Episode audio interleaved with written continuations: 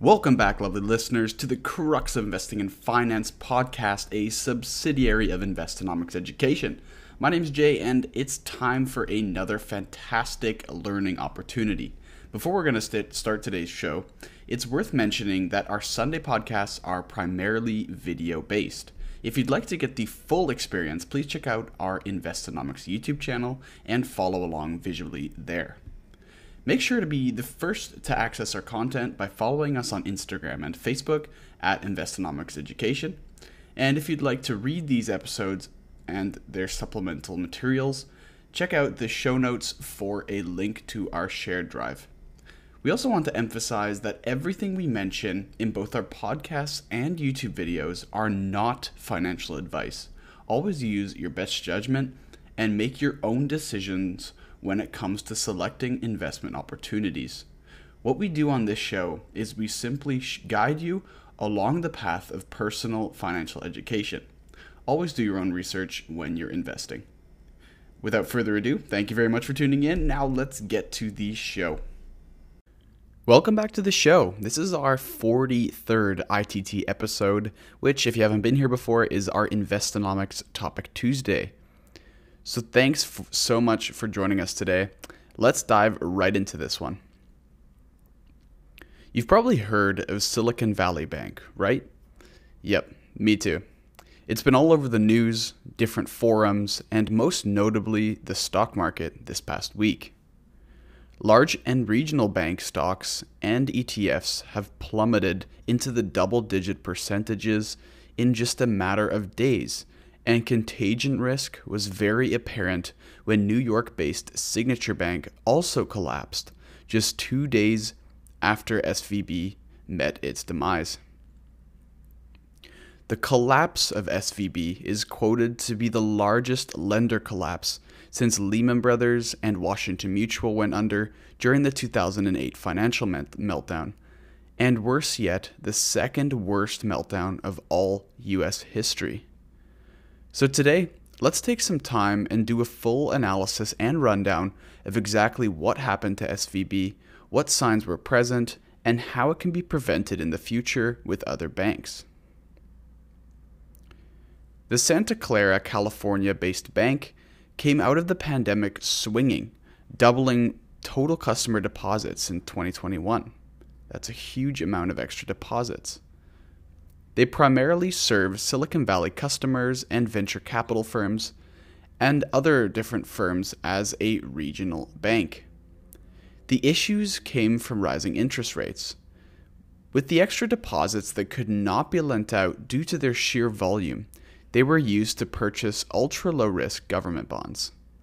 For those who don't know, the interest rates, also called the coupon rate or yield on bonds, is inversely related to the price of a bond.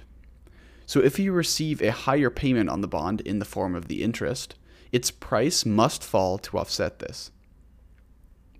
But this is an issue for a bank when they have to liquidate these positions, like those in government bonds, when withdrawals are requested by depositors.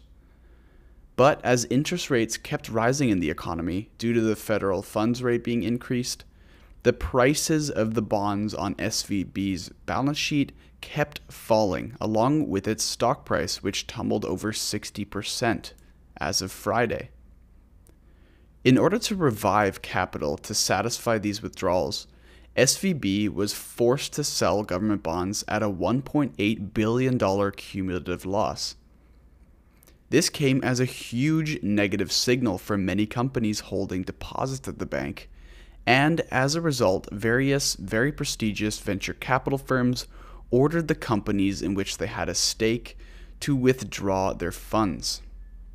Now, of course, this further caused a chain reaction of many other depositors doing the same thing, in fear that they would not be able to recover their cash from the bank.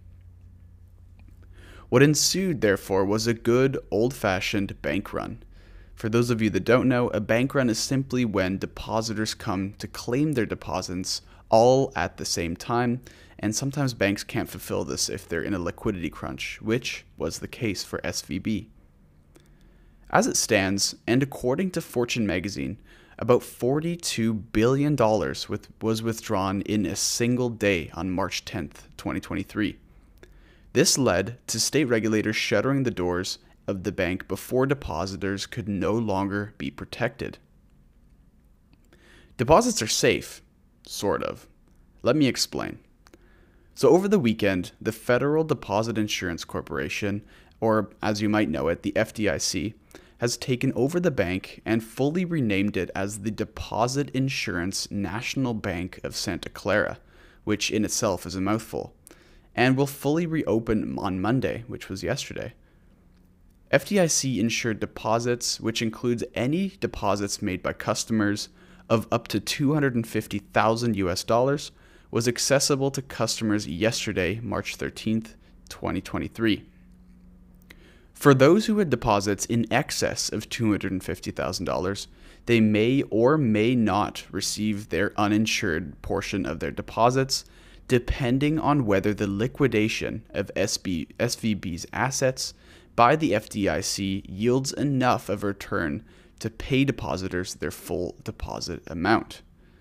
So, what this means is that if all of the assets are liquidated and there is enough to cover all deposits, this is the best case scenario when everyone gets their money back. But since there was already significant losses on some of their investments, this may be unlikely. So, therefore, if it can't be fully recovered, the full amount, what's owed to depositors, those that have in excess of $250,000 may not receive the total amount above that figure back.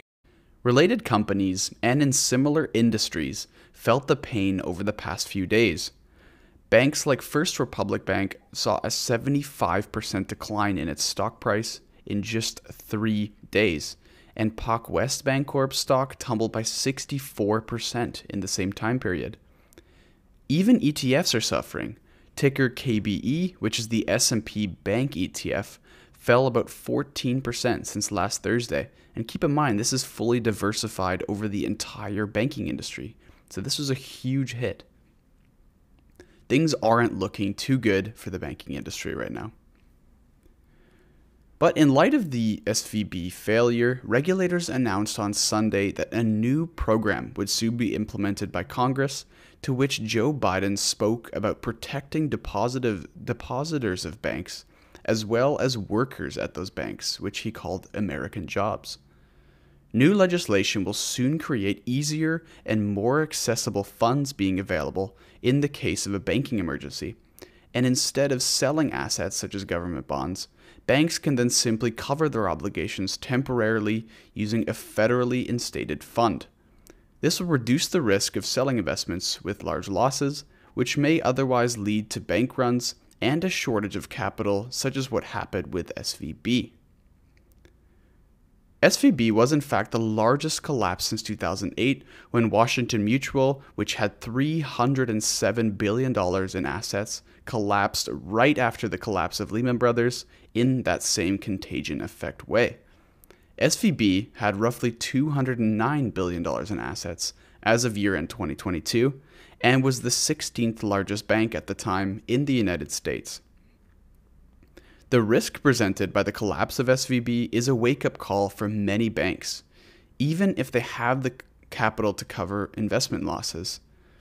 And what this means is that environments with high interest rates can be dangerous even for the safest of investments, such as government bonds.